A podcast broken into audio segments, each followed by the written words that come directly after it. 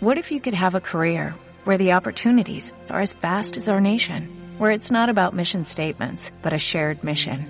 At U.S. Customs and Border Protection, we go beyond to protect more than borders, from ship to shore, air to ground, cities to local communities. CBP agents and officers are keeping people safe. Join U.S. Customs and Border Protection and go beyond for something far greater than yourself. Learn more at cbp.gov/careers. Estás escuchando Gritos y Susurros, tu programa de sexo. En Loca FM Valladolid 91.3. Bienvenidos, bienvenidos a todos a Gritos y Susurros. Perdonad por el retraso, pero hemos andado con unos problemillas técnicos típicos del directo. Pero bueno, ya estamos aquí, que somos muy duros todos y, y la tenemos muy dura también aquellos compañeros míos que hoy se encuentran conmigo. Pachacinas, ¿qué tal? Buenas noches. Buenas noches, Alicia, ¿qué tal? Bien, bien. Yo es que tengo todavía el retraso de Tenerife, entonces Ajá. Me voy a quedar ahí. Los milagros de la radio, ya sabes, que he venido solo por hacer el programa, ¿eh? ¿Qué pero tal- dentro de poco me vuelvo a marchar. ¿Qué tal lo has pasado en Tenerife? Increíble. Increíble. Es el sitio donde me quiero quedar a vivir. Lo tengo súper, súper decidido. Así que bueno. Ya nos contarás un poco más a lo largo del programa. No lo dudo. Alberto, ¿cómo estamos? Muy bien, con mucho frío como siempre. Eh, no sabes lo que es frío, no Mm. sabes. Bueno, igual sí, porque viniendo de, de Córdoba tal... eh, Aquí está calentito, ¿eh? Hombre, es que aquí hay mucho material para estar calentitos. Totalmente. Que, Juan, ¿qué, qué haces? ¿Qué dices? ¿Qué haces con tu vida? Pues aquí estamos, que no me tiran paracaídas, ¿qué te parece? ¿Cómo lo ves? Pues normal, con este ¿Cómo tiempo. lo ves? Indignante, voy ahí, me lo retrasan, me dicen, es que no, es que hay mucha niebla y mucho aire a 4.000 metros. Y les Eh. dije, pues si yo no conozco el miedo. Mentira. Y me dijeron, ¿y conoces lo que es la responsabilidad civil subsidiaria? Dije, eso ya sí. Y no, me han dejado tirarme, me han dejado tirarme, es una señal de Dios o algo, no sé. No te preocupes, oye, es que era necesario que estuvieses aquí esta noche y sucesivas. Hoy, a ver, programa serio. Hablamos de la mutilación genital femenina. Hablamos de la variación de clítoris, hablamos de muchísimas cosas. Vamos a tener con nosotros a gente especialista en el tema, no solamente nuestros sexólogos. Eh, vamos a contar también con Estrella, presidenta de la Fundación Kirira, que se dedica, bueno, pues a ayudar y a frenar esta práctica en países de África. Después de la publicidad está con nosotros. De momento os dejamos con una canción que habla de violencia. eh, a la mujer eh, se llama dolores de reincidentes y volvemos enseguida enseguida así que quedaros aquí con nosotros que este programa viene muy muy cargado hasta ahora del fracaso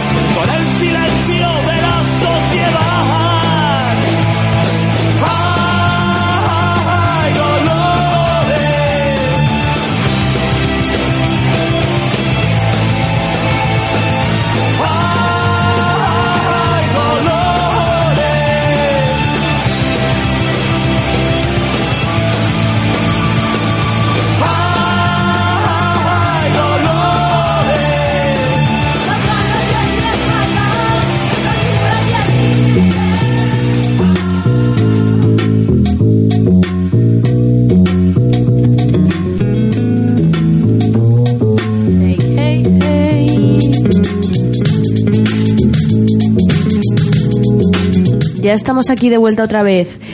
Que las 9 y 10 eh, recordamos un poquito las redes sociales para que nos escribáis, Juan. Sí, cómo no. Redes sociales, WhatsApp. Redes sociales, WhatsApp estas. 645-310253, Facebook, facebook.com barra gritos y susurros FM, Twitter gritos susurros FM, Instagram gritos y susurros y el correo electrónico es gritos y susurros FM arroba gmail.com. Oye, venga, escribidnos, participar, eh, no sé, haced esto un poco entretenido, aunque sea un programa serio, ya sabéis que podéis seguir eh, interactuando y participando con nosotros.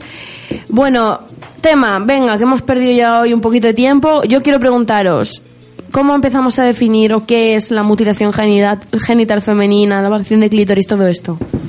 Sí, pues mira, podríamos empezar siguiendo un poquito la definición que da la OMS, la Organización Mundial de la Salud, eh, definiendo la mutilación genital femenina como las prácticas que suponen la extirpación total o parcial de los genitales externos femeninos. Y es importante porque eh, estamos hablando de la extirpación total o parcial de los genitales femeninos por motivos culturales o tradicionales y nunca médicos o, o terapéuticos. Es decir, que nos encontramos ante una forma de violencia contra las mujeres que está bastante extendida en el mundo y de una forma bastante cruel. Vale. Sobre todo destacar este esta definición de, de violencia, ¿no? De Sí. la parte violenta que es eh, Es un tipo de violencia, Es un tipo de violencia hacia sí. la mujer, un tipo de violencia física, psicológica, Sí. de todo. A todos los niveles, porque además no- es algo eh, que atenta contra la propia salud de la persona. Es decir, eh, se atenta contra muchos planos de, de la mujer. Eh, Pachi, ¿ibas a añadir algo? Sí, estoy totalmente de acuerdo con Alberto. Es un tipo de, de violencia, es una violencia salvaje y, y eso, y por eso hemos empezado la- el programa con, con la canción de Hay Dolores, ¿vale? Porque la canción de Hay Dolores habla sobre un tipo de violencia que es la violencia física. Esto es también otro tipo de violencia que, Sí. que hay que conocer, que, que por desgracia existe y que como veremos a lo largo del programa es bastante más común en muchos países de lo que, de lo que Sí. podemos pensar. Sí, sí, sí. Que os iba yo a preguntar, así como duda, eh, ¿esto eh, se lo hacen a las niñitas cuando mm, dan el paso a- para ser mujeres, por así Sí, decirlo? sí, sí, Cuando el- le viene la primera menstruación o algo así. Sí, suele ser como una especie de ritual mm, cuando las chicas pasan a la edad adulta. Mm. Como una especie de ritual a través del cual- como una especie de, de ritual de transición. Mm. Lo que sí es verdad que también eh, desde mm, muchas organizaciones se está empezando a observar cómo este fenómeno este fenómeno se está empezando a dar cada vez a edades más tempranas. Entonces hay que tener un poquito de hay, hay que hacer algo. Leía hacer yo el otro día eh, en la prensa, se me estaba documentando con este tema y tal, que aquí en España, en España, atentos, 17.000 niñas estaban en riesgo de que les practicaran esta mutilación genital femenina en España. Sí, ojo, ojo, que nos vamos a África y a países y aldeas súper recónditos, de- que no, que aquí en España también se dan casos. Sí. Y después nos lo ampliará más eh, es cuando hablemos con Estrella, pero sí que me contaba que lo común, lo normal, era de familias que vivían aquí en, en España, inmigrantes y eso, y que aprovechaban las vacaciones de verano. El viaje, sí. El viaje para irse a Sí. su tierra, su aldea, su ciudad allí en África, donde sea. Ahí les practicaban la mutilación y volvían a España y nadie sabía nada, nadie se enteraba de nada ni nada de nada. Sí que estaban intentando poner en práctica eh, revisiones ginecológicas para estas niñas en riesgo, para que fueran revisadas Sí. antes y después del viaje y tal, pero vamos, que si te la quieren colar, te la cuelan, quiero decirte que no. Sí, claro, porque de hecho después hablaremos un poquito también, daremos unas pinceladas acerca del derecho y de cómo, de cómo está... Claro. Que es que es eso, luego am- ampliaremos el derecho que tiene una nenita que no sabe prácticamente Sí. desenvolverse por sí misma para defenderse su, su propio cuerpo, vamos. Totalmente. sí. De hecho, a ver si nos da hoy tiempo, ¿no? Porque el tema es amplio, tenemos muchísimos contenidos, entrevistas también, pero mm, no queríamos terminar el programa sin hablar de, de la ley de protección jurídica del menor, que también recoge un poco sobre este tema. ¿Por qué hablamos de mutilación genital y no aplicamos este término a la práctica de la circuncisión, por ejemplo, en los hombres, en los varones? Pues mira, nosotros vamos a centrar el programa en la, en la mutilación genital femenina y no en la circuncisión masculina, ¿vale? Sobre todo por dos, por dos, mm, dos motivos, ¿vale? La circuncisión masculina eh, suele, eh, suele ser o por razones religiosas o por razones sanitarias. Es decir, sanitarias, cuando un chico tiene fimosis, pues lo que se hace es se, se quita el prepucio, ¿vale? Para que em, no, no le duela, ¿eh? para que pueda eh, tener una erótica más funcional, eh, no tener dolor. Bueno, al final es una, una práctica sanitaria. El otro contexto es el religioso. Pero lo que, lo que es que hay que destacar es que la circuncisión masculina no afecta a la erótica. Es decir, un chico con un eh, pene circuncidado o sin circuncidar, su erótica es, es similar a la de otro chico. Bueno, puede haber alguna pequeña diferencia muy leve en cuanto a que su glande sea un poco más, más duro, eh, se pueda a lo mejor estimular de otra forma, pero como regla general no afecta a la erótica. En cuanto a la mutilación genital femenina, aparte de ser una práctica, pues es que es una, es una violencia contra la mujer, eh, pues me vais a permitir el, el adjetivo, ¿no? Pero iba a decir asquerosa, o sea, en cuanto a, a denigrante, en cuanto a vejación hacia la mujer a unos niveles tremendos, ¿no? Una práctica machista y, y también además eh, afecta, afecta a nivel erótico, ¿vale? A Sí. nivel erótico, a nivel autoestima, muchísimas mm, facetas y a muchísimos niveles. De hecho, luego al finalizar el programa entrará con nosotros en directo Sara desde Barcelona por eh, conexión telefónica y ella nos ampliará un poquito más eh, cómo pueden am, disfrutar de la erótica este tipo de mujeres que han sufrido la mutilación o cómo es para ellos la erótica, ¿no? Lo centrará un poquito más en, en Sí, su porque erótica. eh, incluso en, en este, a lo largo de este programa también vamos a describir un poco el que a veces se justifican este tipo de actos también desde una posición totalmente, bueno, totalmente anticuada y retrógrada, el que la mutilación genital femenina implique que no se va a tener una erótica desproporcionada.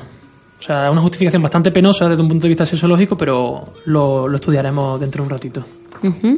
Vale, eh, Juan, ¿dicen algo en las redes sociales? De momento están calladas, estamos... De momento, expectantes. Oye, recordamos por favor, ¿alguno recuerda la página web por la que nos pueden escuchar en streaming? Es www.locafmvalladolid.com, punto es, punto com. Sí, ¿no? Pero Bueno, ahora- probáis punto .com y si no es punto .com, pues es punto .es. Pues ya está. Juan, decían antes por WhatsApp privado que se podía repetir el número de gritos y susurros. Sin problema, repetimos todas las redes. El WhatsApp es 645-310253. En Facebook, que ya os hemos compartido también el Facebook de la Fundación Kirira, por si queréis informaros, es facebook.com barra gritos y susurros FM. En Twitter, que también hemos compartido el Twitter de la Fundación Kirira, es arroba gritos susurros FM. Instagram gritos y susurros y correo electrónico gritos y susurros FM arroba gmail.com. Que aunque hoy el tema de hoy sea un poco serio, pero vamos, que nuestra erótica y disponibilidad de conquista sigue intacta ¿eh? durante todo el programa, así que por favor no, no os achantéis, que esperamos mucho de vosotros. Bueno, seguimos centrando el tema, que al final pasa lo que nos pasa siempre y acabamos desviándonos y no lo podemos permitir, al menos hoy. Eh, vamos a centrarnos un poco más, vamos a ahondar en los tipos de mutilación para que la gente mm, tenga idea de qué, qué tipo de prácticas existen y en qué consisten a nivel físico para las mujeres. Bueno, podríamos, se puede dividir la, la mutilación genital femenina en varios tipos, ¿no? Ahora, Pachi, vamos a empezar a explicar tranquilamente cada uno de ellos. podríamos, podríamos empezar a hablar de, del tipo 1 o Sí. clitoridectomía, que consiste en el corte del prepucio del clítoris con o sin extirpación total o parcial del glande del clítoris. ¿Mm? Me está doliendo hasta a mí, chaval. Sí, la verdad es que es un poco impactante, ¿no? Dentro de este tipo podríamos estar hablando también como de dos subtipos.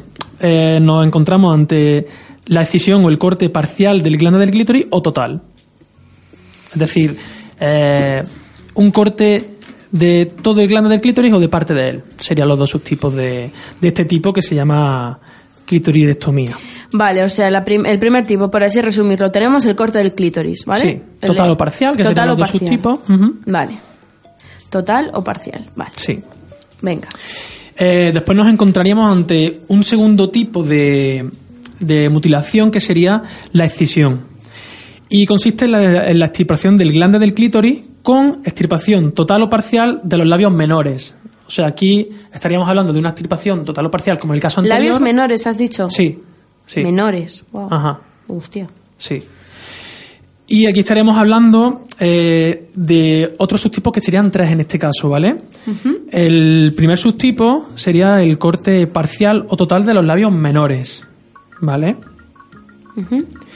El segundo tipo de excisión sería el corte de labios menores y del glande del clítoris. Y por último, nos encontraríamos ante el tercer tipo, que sería el corte de labios menores, glande del clítoris y corte en labios mayores. O sea, todo. Sí. Decir que eh, el tipo 1 y 2, que son los que acabo de describir, suelen ser los más frecuentes. En torno a un 80% de las mutilaciones genitales femeninas son del tipo 1 y 2. Vale. ¿Nos queda alguna? Sí, Pues nos, nos quedan otros dos tipos, ¿vale? El tipo 3 se llama infibulación, ¿vale? Y consiste en la extirpación más o menos extensa de los genitales externos femeninos y el estrechamiento de la apertura vaginal a través de, de la, de la sutura, cosido o recolocación de los labios para su, su cicatrización, ¿vale? Es, eh, dentro de estas prácticas, de, esta, de este tipo de... dentro de las mutilaciones genitales es la que tiene un mayor impacto sobre, sobre la salud de, de la mujer. Y al igual que sucede con, con la escisión, que antes había comentado Alberto, hay subtipos, ¿vale? El subtipo A es el estrechamiento del orificio vaginal que se consigue mediante el corte y la unión de los labios menores. Es decir, yo no sé si nos hacemos un poco una imagen visual, ¿no? De lo Sí. que- y el subtipo B eh, supone el corte y la unión de labios mayores. ¿vale? Eh, sí que es cierto que este tipo de, de mutilación es menos frecuente, es decir, eh, la que antes comentaba Alberto, que el tipo 1 y tipo 2 eh, era sobre cerca del 80-85%, y eh, en estos casos hablamos sobre un 15 un 20%. Eh, ¿qué, ¿Qué sucede? Que, mm, por decirlo de alguna forma, ¿no? Eh, mm, el tipo 1, tipo 2 y po- y tipo 3 eh, van, mm, como por decirlo así, eh, siendo cada vez más... mm, más intrusivo. Sí, exacto. Gracias, Alberto. Estaba yo, estaba un poco espeso. Yo también estoy espeso eh, hoy, Pachi, no te preocupes. Te lo agradezco porque me costaba sacar la palabra. Y bueno, luego hablamos de otro tipo que es el tipo 4. Que ahí incluiríamos, pues, por decirlo así, otro, otro tipo de, de prácticas que no están en los tres anteriores. Y pues podemos hablar de, del raspado, la cauterización, la, la incisión en la zona genital, cortes en la vagina, ¿vale? Todo este, estos, pues como hemos dicho antes, que no, que no se incluyen el 1, el 2 o el 3. Sa- ¿Sabes qué pienso? Yo creo que estamos espesos porque la verdad que el tema eh, es difícil que no te afecte cuando estás hablando de él. Entonces, Pero vamos a ver, eh, puedo llegar a, a ver, eh, eh, comprender, entre comillas, vamos a, vamos a ver, eh, comprender los tres primeros, ¿de acuerdo? Em, eh, como práctica en sí, pero el cuarto de raspado, cortes en la vagina y cosas así, mm, no sé qué tiene. Pues, de hecho, eh, lo que... o sea, la, la OMS lo recoge así porque al no estar en ninguno de los otros tres lo hace como una especie de, mm, de cajón de desastre, ¿vale? Ya. Es decir, eh, lo que, lo que se quiere es que no quede ninguna práctica sin visibilizar y, bueno, lo recoge en un subtipo 4. De todas formas, la más heavy que a mí me parece es eh, la que te extirpan todos los el, eh, genitales externos, eh, la- los labios mayores, los menores, el clítoris y encima te cosen, por así decirlo, Sí. la abertura de la vagina. O sea, eso estaríamos hablando de, de una mutilación genital completa, para que la gente lo entienda en términos más de estar por casa. Te extirpan, eh, o sea, te, te, sí, te cortan, te quitan el clítoris, te cortan, te quitan los labios menores, los labios mayores y te cosen eh, la abertura de la vagina. sí. Sí, sí, sí. Además, además Sí, cuando buscas, no, no te preocupes, Pachi, cuando buscas eh, información en internet, en, en páginas que están debidamente eh, informadas, debidamente, ves imágenes que llaman mucho la atención y que chocan bastante.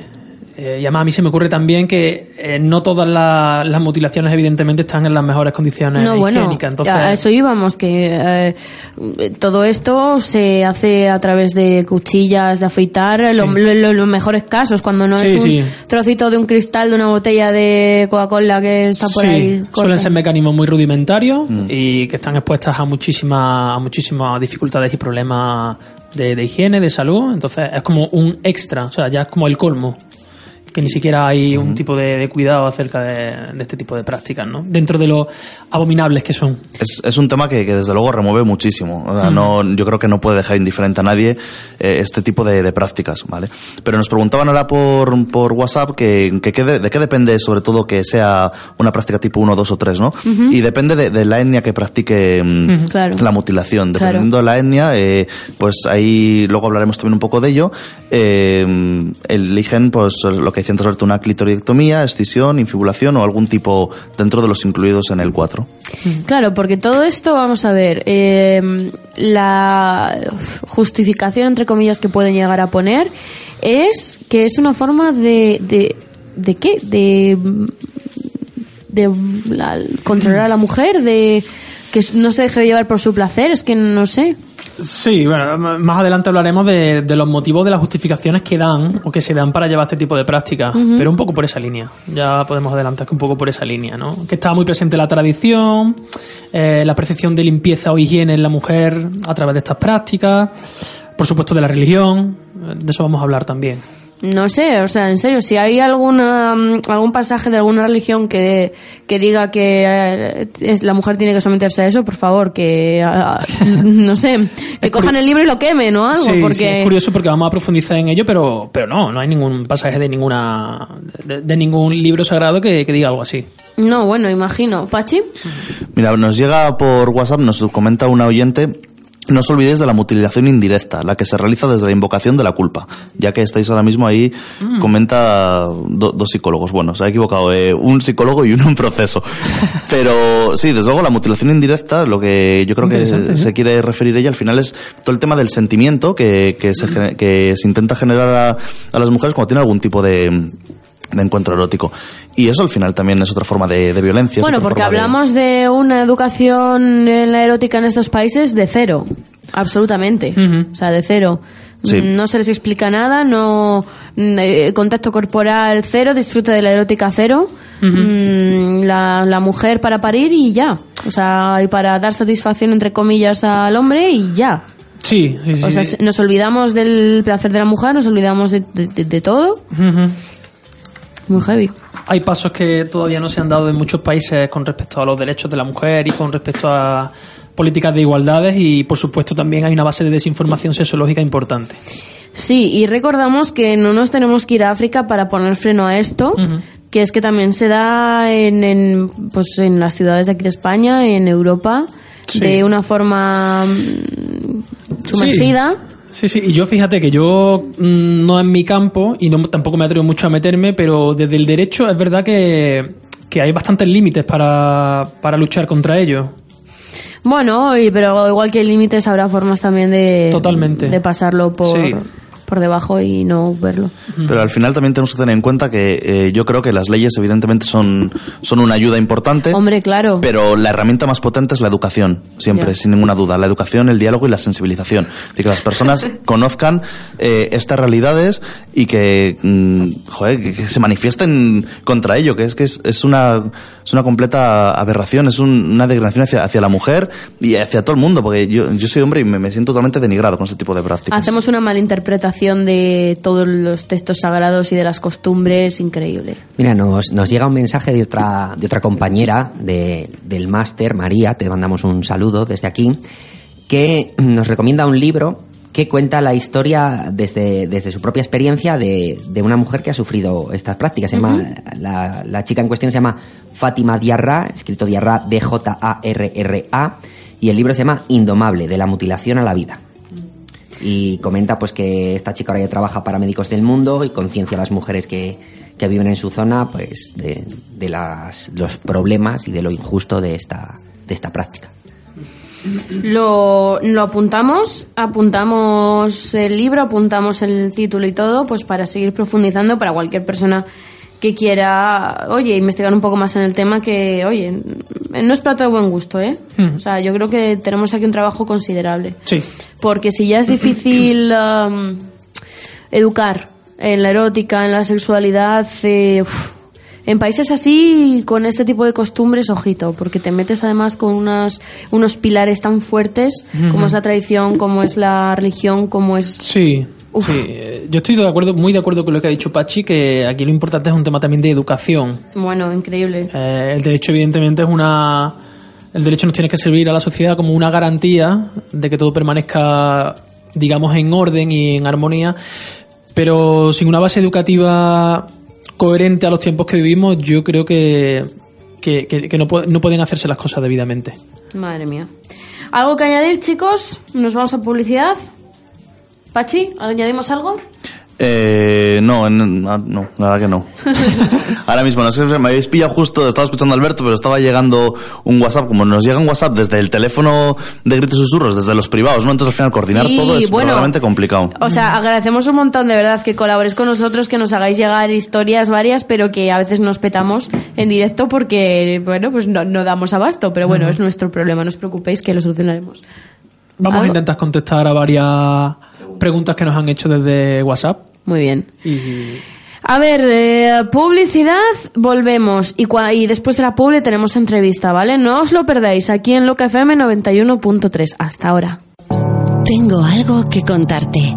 Hay un sitio donde puedes encontrar todo lo que puedas necesitar para dar rienda suelta a tus fantasías. Son discretos y hacen el envío desde España. Se llama Mi Cuarto Rojo. Entra y descubre una tienda erótica diferente. www.micuartorrojo.es Clínica Edner te trae gritos y susurros. Entérate de todas nuestras novedades en www.etner.es.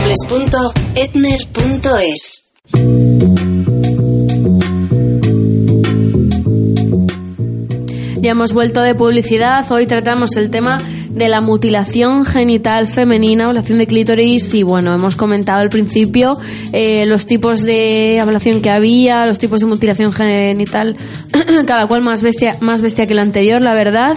Eh, compañeros, ¿queréis aportar alguna cosilla antes de que pasemos a la entrevista? Los Sí. micros son todos vuestros.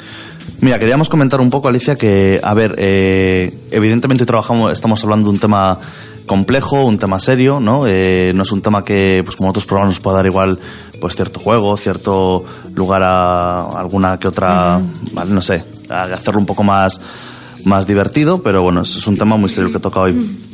Quiero decir que en todo momento cuando estamos hablando de este tipo de prácticas, ¿vale? Lo que estamos hablando, evidentemente, no se está faltando ningún respeto, el respeto en ningún momento ni a la cultura, ni hacia las mujeres eh, que lo practican, porque esas prácticas se hacen a mujeres practicadas también por, por otras mujeres, ¿vale? En ningún momento ni estamos culpabilizando llamando tonta a quien lo hace, ni, ni a quien se lo deja, importante. ni que se lo deja hacer de nada, porque, ni a quien se lo deja hacer. ¿Por qué? Porque como hablarán un poco más adelante Alberto, ¿vale? Eh, el factor cultural y la tradición y todo esto también influye. Es decir, luego lo explicamos adelante Alberto, pues una cultura, una mujer igual no... no em, sí, estamos hablando de que hay muchos factores por medio, como el sentimiento de pertenencia Eh, a un grupo, ¿vale? En este caso a una, a una cultura. Claro, eso es. Entonces, a veces, eh, si esto no, esta práctica no se realiza, puede ser que esa persona no, no esté incluida dentro del grupo, ¿vale? Claro. Con todo- En todo momento que claro, que, que no queremos faltar el respeto a nadie, que nadie se sienta aludido o aludida, ¿vale? Bajo ningún concepto, que, que evidentemente mm, no hemos llamado a nadie ni retrógrados, ni queremos culpabilizar, en ese sentido así aludido lo sentimos, ¿vale? Pero lo que queremos decir es que estamos en contra de este tipo de prácticas, porque lo que nos parece eh, al final es que es, un- es un algo totalmente machista, ¿vale? Y dañino, pero que, que, eso, que en ningún momento hemos mm, faltado al Claro, a nadie, que- se han entendido así que lo sentimos. Sí, sí, por supuesto que pedimos disculpas. Y lo que pasa es que en este caso la, la línea es tan delgada eh, porque como existen muchas justificaciones ante este acto y nosotros no validamos ninguna de esas justificaciones como profesionales de la sexología que somos, pues muchas veces a lo mejor por- mm, se ha podido malinterpretar nuestras palabras, entonces nada más lejos de nuestra intención. Me han pasado un... Dime, Pachi, perdona. No, desde luego, Alicia, que al final, desde este programa, siempre lo que valoramos es eh, la, la libertad erótica de las personas, ¿no? Y, y sobre todo la, la igualdad de derechos, siempre entre hombres y mujeres. ¿Qué pasa? Cuando hablamos de este tipo de prácticas, pues es que luego íbamos a hablar de eso, de, de lo- de los motivos, ¿no? Los mitos. Eh, nos queda todavía bastante programa por delante. Bueno, igual no tanto programa como cosas por decir, creo que nos dejamos cosas en el tintero, pero bueno. Pero, pero eso, eh, entender que lo hablamos siempre desde el respeto y, y ya está, ¿vale? Que entiendo que son temas que al final, pues, pues te hierve la sangre, porque cómo no te va a hervir la sangre, Que ¿no? sí, este que sí. tipo de, de situaciones. Pero bueno, eh, evidentemente en ningún caso hemos culpabilizado ni a las mujeres que lo, claro. que lo padecen ni a las mujeres que lo hacen. Queda ¿vale? decir a En los ningún caso. espectadores y espectadoras que somos humanos antes que sexólogos. Claro. y que no Exacto. lo podemos evitar muchas veces. Me ha pasado un compañero, un amigo mío, un, un link por eh, mi WhatsApp privado y son unas estadísticas de Egipto que dice que el 92% de las mujeres en edades comprendidas entre los 15 y los 49 años eh, que están o han estado casadas sufren mutilaciones genitales. El 92%, ¿de acuerdo? Las edades entre los 9 y 12 años y solo el 31% de estas operaciones las dirigen médicos. Wow. ¿Vale? Para que, bueno, veamos Estamos un hablando poco de dos tercios de esas operaciones que son dirigidas por a saber quién. Eh, para hablar hoy un poquito más de este tema, eh, para bueno eh, tener una mirada un poco más experta, contamos en directo con eh, Estrella Jiménez, que es presidenta de la Fundación Kirira. Estrella, buenas noches, ¿nos escuchas? Sí, hola, buenas noches. Hola, buenas noches, Buenas noches, Estrella. Buenas noches, Bien- Estrella. bienvenida y gracias por robarnos estos minutillos, ¿vale? Para hacerte algunas preguntas en relación al tema que tratamos hoy.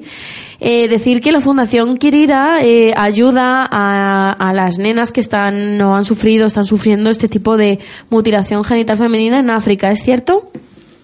Sí, la Fundación Kirira es una ONG que tiene como objetivo fundamental la, la cooperación internacional, pero, pero específicamente la lucha contra la ablación o mutilación genital femenina. ¿Cómo empezáis con esta lucha o con este tema? Sí, pues fue un caso un poco un, un poco accidental, un poco raro. Eh, fuimos en, en el año 2000 a, a Kenia hacer un- una visita a unos proyectos de, de cooperación de ayuda en acción. Sí. Y nos llevaron a una zona que está cerca de Somalia, es una tribu que se llama Taraka, y en esta tribu se realizaba la ablación y se realizaba en agosto. Entonces nosotros en aquella época básicamente tenías unas nociones pero muy por encima de lo que era la ablación. No sabíamos realmente a lo que, a lo que nos enfrentábamos.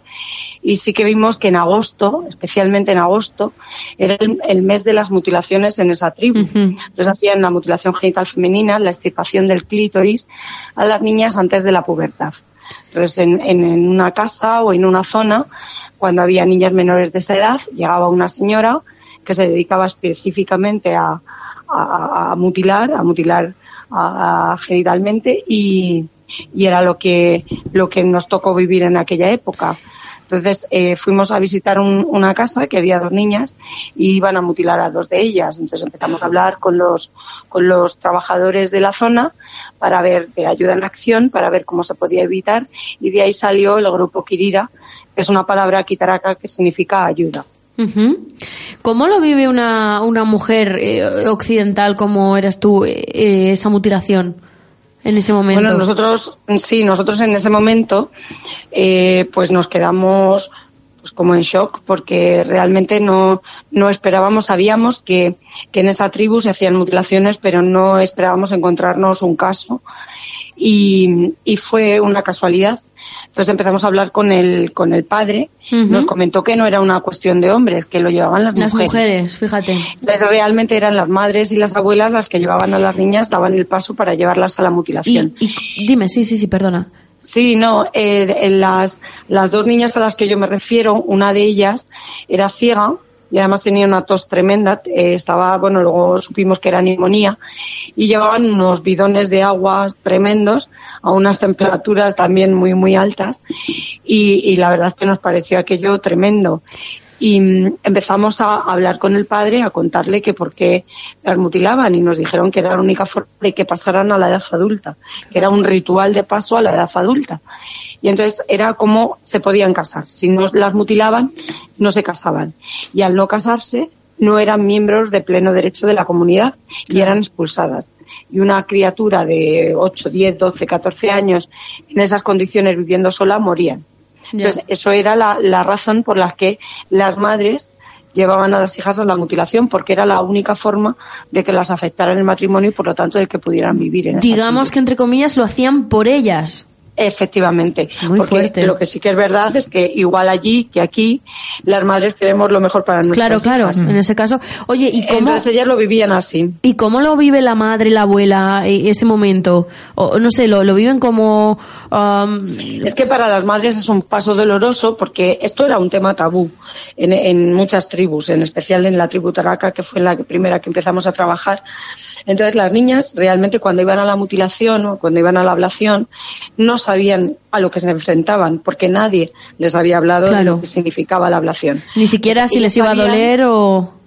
Claro, ellas sabían que iban a un ritual, que era un paso a la edad adulta, Pero desconocían pero lo que les que iban a hacer. después, claro, que después les iban a regalar un, pues una especie de baúl con ropas nuevas, con unos jabones, pero no sabían el significado de lo que era realmente una ablación. Y entonces las madres las llevan a las niñas, pero las niñas no saben a lo que es. Las llevan como en una fiesta. De hecho, era una fiesta que duraba dos días, con cánticos, comidas para la familia, y para las madres era como un orgullo. De hecho, las niñas que se portaban mal en la mutilación o lloraban, pues luego eran sometidas a castigos. Encima. Sí, sí, sí. Sí, Wow. pero las madres y las abuelas lo veían como algo positivo porque estas tribus, en especial la tribu Taraka, es una tribu que estaba muy muy alejada, no, ha- no hay luz, no hay carreteras, no hay agua potable, no había nada. Entonces muchas de estos taracas no sabían que en el resto del mundo no se mutila. Fíjate. Incluso otras otras tribus de Kenia, porque eh, Kenia es un país con 42 tribus, con costumbres, idiomas Sí, sí, y sí. muy diferentes unas de otras. Entonces, hay tribus que, que se mutila y hay tribus que no, igual que en el resto de los países africanos. Entonces, en Kenia hay muchas tribus que mutilan y muchas tribus que no, que no lo hacen. Pues ellos no pensaban que no se mutilaba, que, se- que, que se, se mutilaba en el resto de las tribus. Entonces, de ahí empezamos a formar grupos de edu- educación, educativos, campañas educativas, con gente de otras tribus en las que no mutilan y también con voluntarios españoles, porque a mí lo primero que me preguntaron, yo decía, si yo, yo no estoy mutilada. Ya. Entonces a mí me miraban como un bicho raro y me decían, entonces tus hijas estarán malditas. Oye, Estrella, Entonces yo decía que no. ¿y cómo hacéis desde la fundación para ayudar a estas nenas? Pues nosotros hacemos clubs antiablación, hacemos campañas educativas y lo que hacemos estas campañas educativas básicamente duran todo el año. Empezamos con un, con un club antiablación en el que empoderamos a las niñas, les damos unas pequeñas becas y las que están estudiando bien, las que sacan buenas notas y no se mutilan, luego pues les pagamos, hacemos unas becas de estudio, se les pagan una primaria, la secundaria y algunas en la universidad, según las notas, que esto es muchísimo, porque en el año 2000 cuando fuimos la primera vez, ninguna mujer taraca había acabado la primaria. Wow. Y ahora mismo tenemos niñas que están en nuestra en nuestras campañas y son pues periodistas, hay otras maestras, enfermeras, o sea que ha variado mucho la, la cuestión. Aparte que ahora mismo la mutilación está ya penada, está sí, sí, castigada por ley. eso es lo que vamos ahora a, a terminar con esto. Eh, Estrella, mm, es que se nos va el tiempo, pero de verdad, muchísimas gracias por la, llama, por la llamada, por atendernos y, y que quedamos pendiente para ampliar estos conocimientos más adelante, si podemos, porque es que nos han quedado un montón de preguntas en el tintero y nos parece bárbaro este testimonio.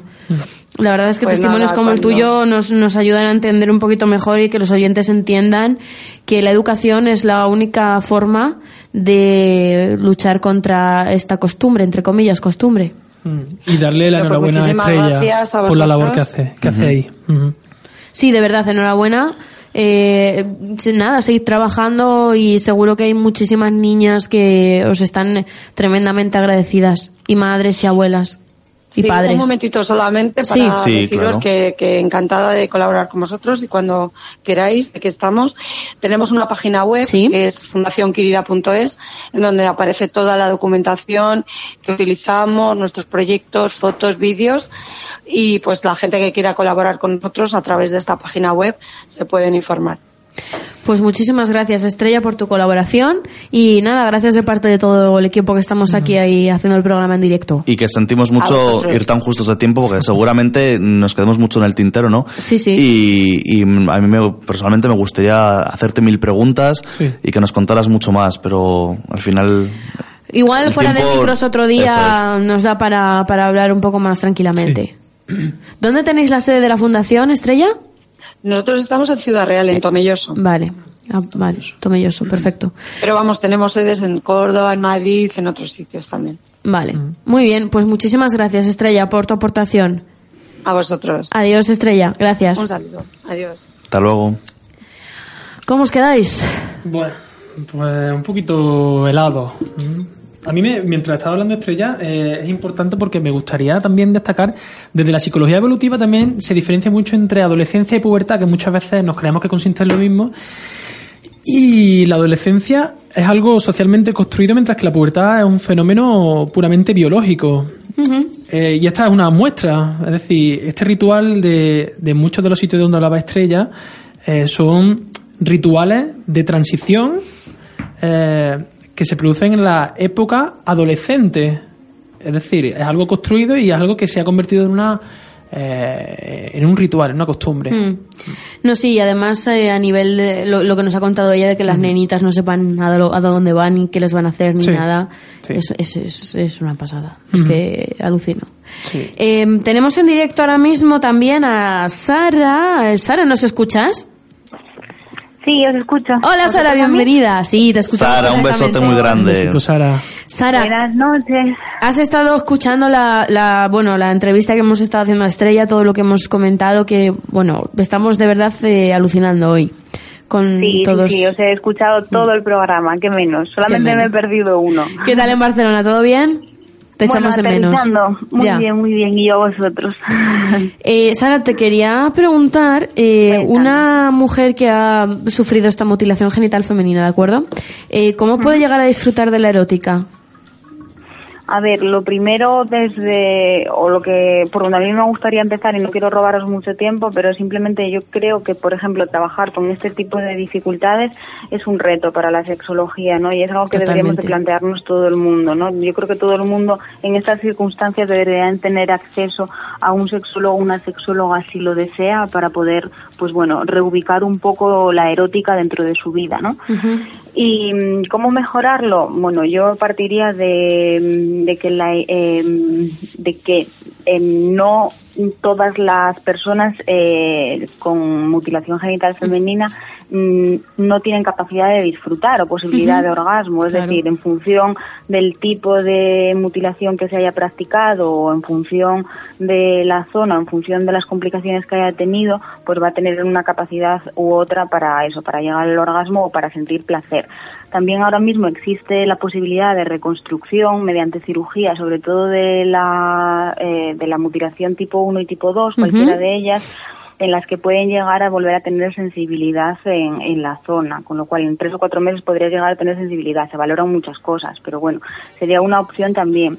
Y en todo caso, tener en cuenta lo que hablamos todo el rato durante todos los programas que llevamos, y es que la erótica no solo depende de los genitales. Mm. Es decir, eh, al margen de genitales ex- tiene que existir deseo, tiene que existir conocimiento del propio cuerpo, tiene que haber una serie de no preocupaciones, o sea, la mujer tiene que estar tranquila, tiene que saber comunicarse y negociar con su pareja, eh, su pareja tiene que permitirle y prestarle atención y la relación de pareja tiene que ser satisfactoria. Muchas veces estas mujeres no es que no disfruten por la mutilación en sí misma, sino porque no están en una relación que han decidido estar, Claro. sino que están casadas con alguien que no desean, que no quieren, que no les apetece, con lo cual es que no es que estés mutilada, es que verdaderamente sí que sería la- esa mutilación psicológica, ¿no? Por así decirlo. Deseamos y en la medida que deseamos nos apetecen las relaciones. Entonces, si estás con alguien que no deseas, que no te está cuidando y que no te apetece estar, pues obviamente no te van a apete- a apetecer las relaciones. Entonces el trabajo con ellas es sobre todo salir de la parte de genitales, bueno, porque muchas tienen dolor físico, ¿no? Por la cicatrización, por las consecuencias. Y, y reconstruir un poco eso, el conocimiento sobre el, proco- el propio cuerpo, otra forma de, de conseguir el placer, otra forma de conseguir orgasmos, cómo entenderse con las parejas, que las parejas no todas pasan de ellas, ni muchísimo menos, sino que hay parejas que de verdad las acompañan y que sienten de verdad su dolor, ¿no? Porque ellos verdaderamente tampoco saben hasta qué punto muchas veces puede llevar a causa a cuestiones negativas la mutilación.